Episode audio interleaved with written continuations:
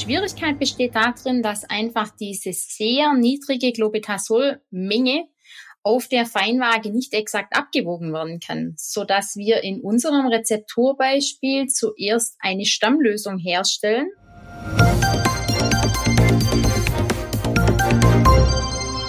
Hallo und herzlich willkommen zum P T A-Funk, dem Podcast von das P T A-Magazin. Mein Name ist Julia Pflegel und ich bin die Chefredakteurin des Magazins. Menschen mit Hauterkrankungen leiden körperlich. Gleichzeitig werden sie aufgrund der begleitenden Hautveränderungen von vielen ihrer Mitmenschen schräg angeschaut und wegen ihres Aussehens in Schubladen einsortiert, in die sie nicht hineingehören, was wiederum psychisch stark belastet. Redakteurin Stefanie Fastnacht und Rezepturprofi Sarah Siegler stellen in der neuen Episode unseres Podcasts P T A-Funk eine clobetasolhaltige Rezeptur gegen Nagelpsoriasis vor.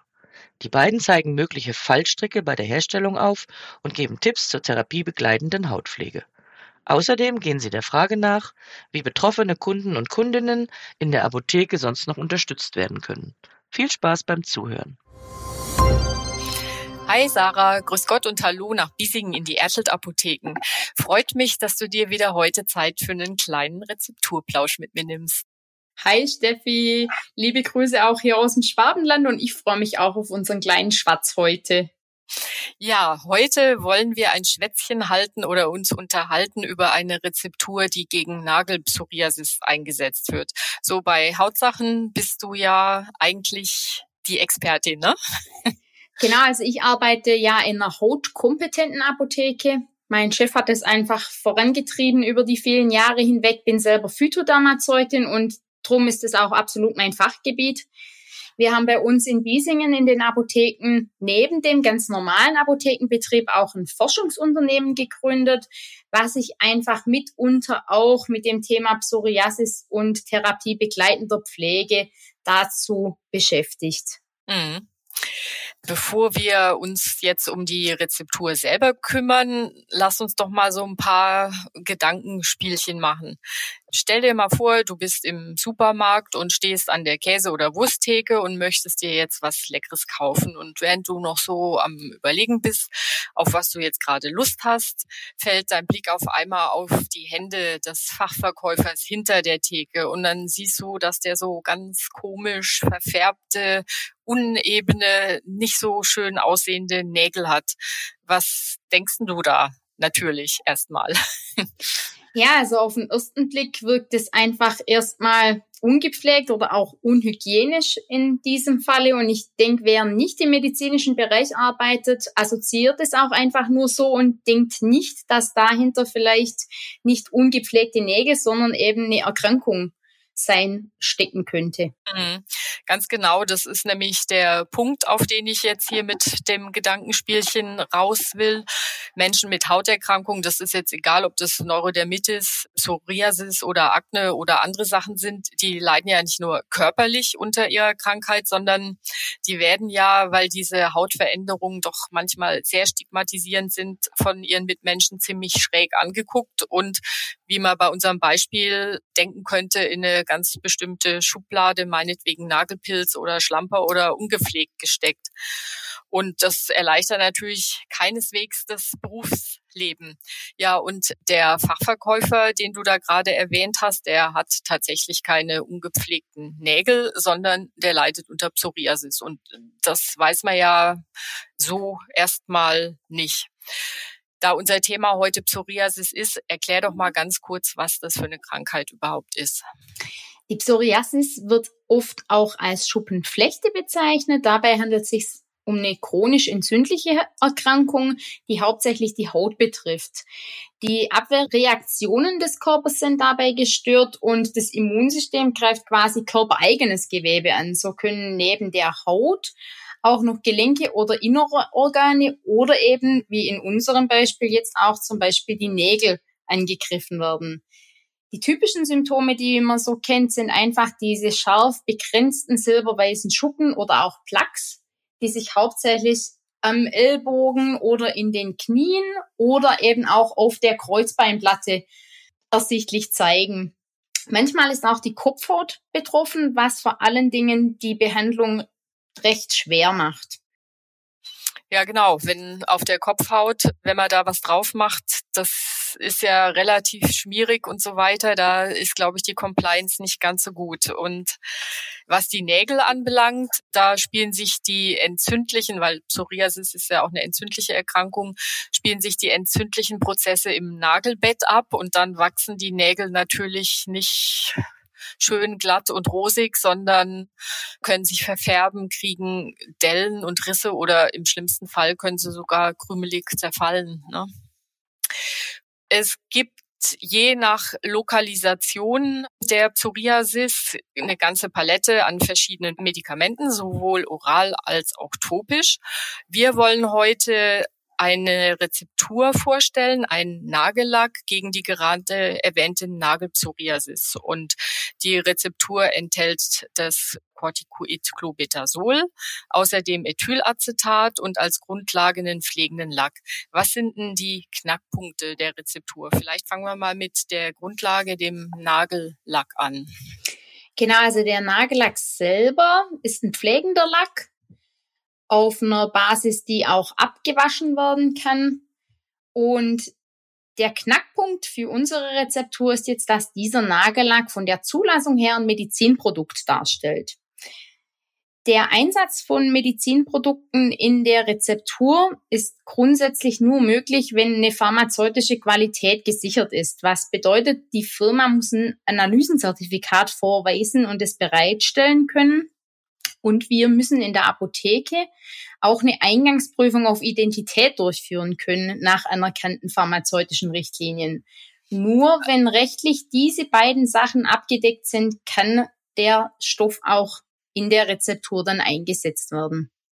Also wenn kein Analysenzertifikat vorhanden ist, beziehungsweise das nicht die notwendigen Kriterien erfüllt, dann darf ich das Medizinprodukt nicht verwenden, um die Rezeptur herzustellen. Genau, also grundsätzlich wäre noch die Idee, eine Vollprüfung durchzuführen, doch das ist in der Apotheke in den normal gängigen Laboren von der Ausstattung her bezüglich des technischen Equipments meist nicht möglich, hm. sodass wir das eigentlich streichen können. Das hm. gibt dann leider im Einsatz nicht.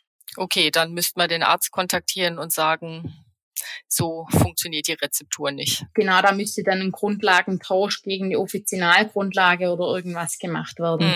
Mm, mm. Und die Inhaltsstoffe selbst, was ist da das Problem? Also ich habe auf der einen Seite das Glucocorticoid Clobetasol in einer Konzentration von null Komma null fünf Prozent und das Ganze in drei Komma drei Milliliter dieser Lackgrundlage.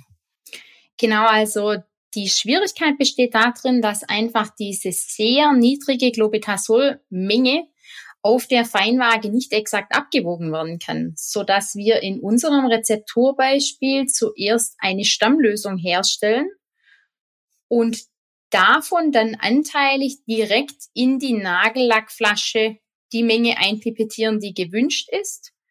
Außerdem noch ein Knackpunkt, das Clobetasol würde sich alleine in dem Lack auch nicht lösen, weshalb als quasi Lösungsvermittler das Ethylacetat eingesetzt wird. Mhm. Okay, und das funktioniert dann auch einigermaßen? Ganz wunderbar. Also die Stammlösung herstellen ist natürlich ein externer Herstellungsschritt, der einfach beachtet werden muss, aber die Umsetzung mit der Einpipetierung in die Lackflasche und dann nachher die homogene Mischung darin funktioniert wunderbar. Mhm, sehr gut. Menschen, die unter Neurodermitis leiden, bei denen ist ja mindestens ein- bis zweimal tägliches Eincremen der Haut mit Basispflegeprodukten, also wirkstofffreien Produkten, eigentlich Pflicht oder Bestandteil der Therapie. Wie sieht es denn bei Menschen mit Psoriasis aus? Was kann man denen noch begleitend zu ihrer medizinischen Behandlung mit auf den Weg geben in der Apotheke?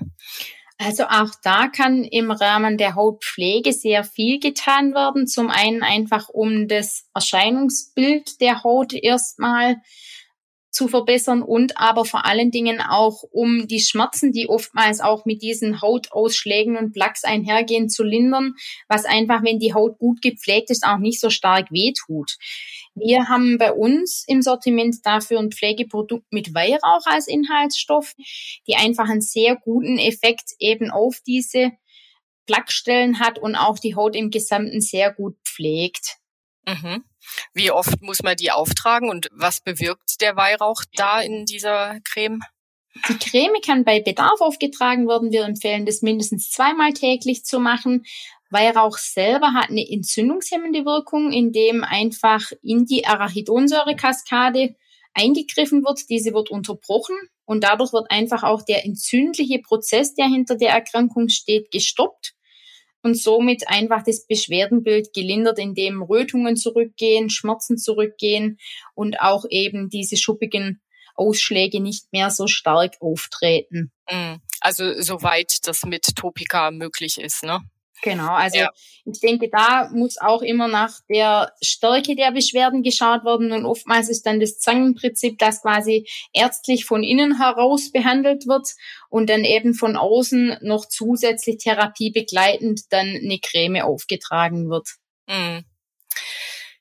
Jetzt gibt es die medikamentöse Therapie, wie wir ja gerade besprochen haben.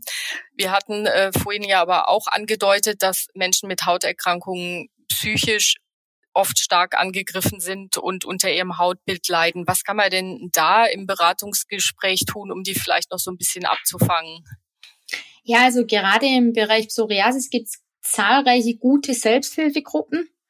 Und für uns gehört einfach die Vermittlung dieser Kontakte auch als selbstverständlich im Beratungsgespräch mit dazu, denn ähm, der Verband dieser Selbsthilfegruppen kann den Einzelnen wirklich sehr gut weiterhelfen, indem sie einfach verschiedene Anlaufstellen erfahren können, sich mit Betroffenen anderen austauschen können und so zum anderen durch das Netzwerk einfach auch die für sie bestmögliche Therapie finden können. Ja, und das ist gerade bei solchen Hauterkrankungen auch ganz wichtig. Und ich finde auch immer so, der Austausch mit anderen Betroffenen hilft ja oft auch schon, dass die Leute eben sehen, sie sind vielleicht nicht ganz alleine, andere haben ähnliche Probleme.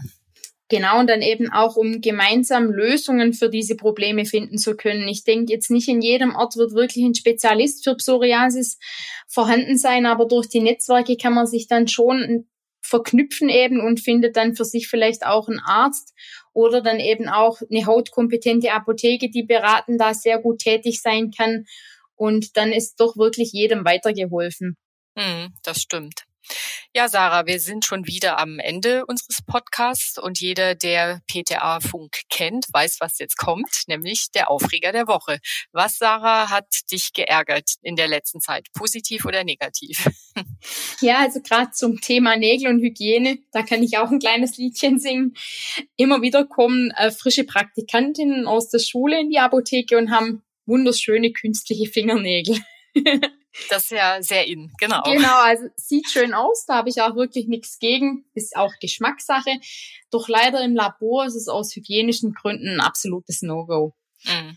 Das dann zu vermitteln, ist manchmal schwierig. Grundsätzlich muss ich gestehen, bevor ich P T A war, hatte ich auch immer sehr schön gepflegte, lackierte Nägel, die dann aber mit der häufigen Verwendung vom Desinfektionsmittel einfach ganz schnell gewichen sind. Sie sind mit den Jahren auch immer kürzer gefeilt, was ich auch schon als hygienischer, aber auch als schön empfinde. Und es ja. muss halt eben praktisch sein. Genau, so ist es. Es muss praktisch sein. Und wenn es praktisch ist, heißt es ja auch nicht, dass es nicht schön ist, oder? Genau. Ja, Sarah, in diesem Sinn wünsche ich dir eine gute Zeit bis zu unserem nächsten Rezeptur-Podcast. Und für alle HörerInnen, die gern was zum Nachlesen haben möchten, die Herstellung des äh, Clobetasol-haltigen Nagellacks, den wir gerade so angerissen haben, die gibt es in der Juli-Ausgabe von das P T A-Magazin nochmal ganz genau zum Nachlesen. Bis dahin, alles Gute. Tschüss. Frohes Schaffen, Steffi. Ciao. Danke, ciao. Das war unsere aktuelle Episode vom P T A-Funk, dem Podcast von das P T A-Magazin. Danke, dass Sie zugehört haben. Wir freuen uns über Downloads, Likes und Kommentare. Auf Wiederhören, bis zum nächsten Mal.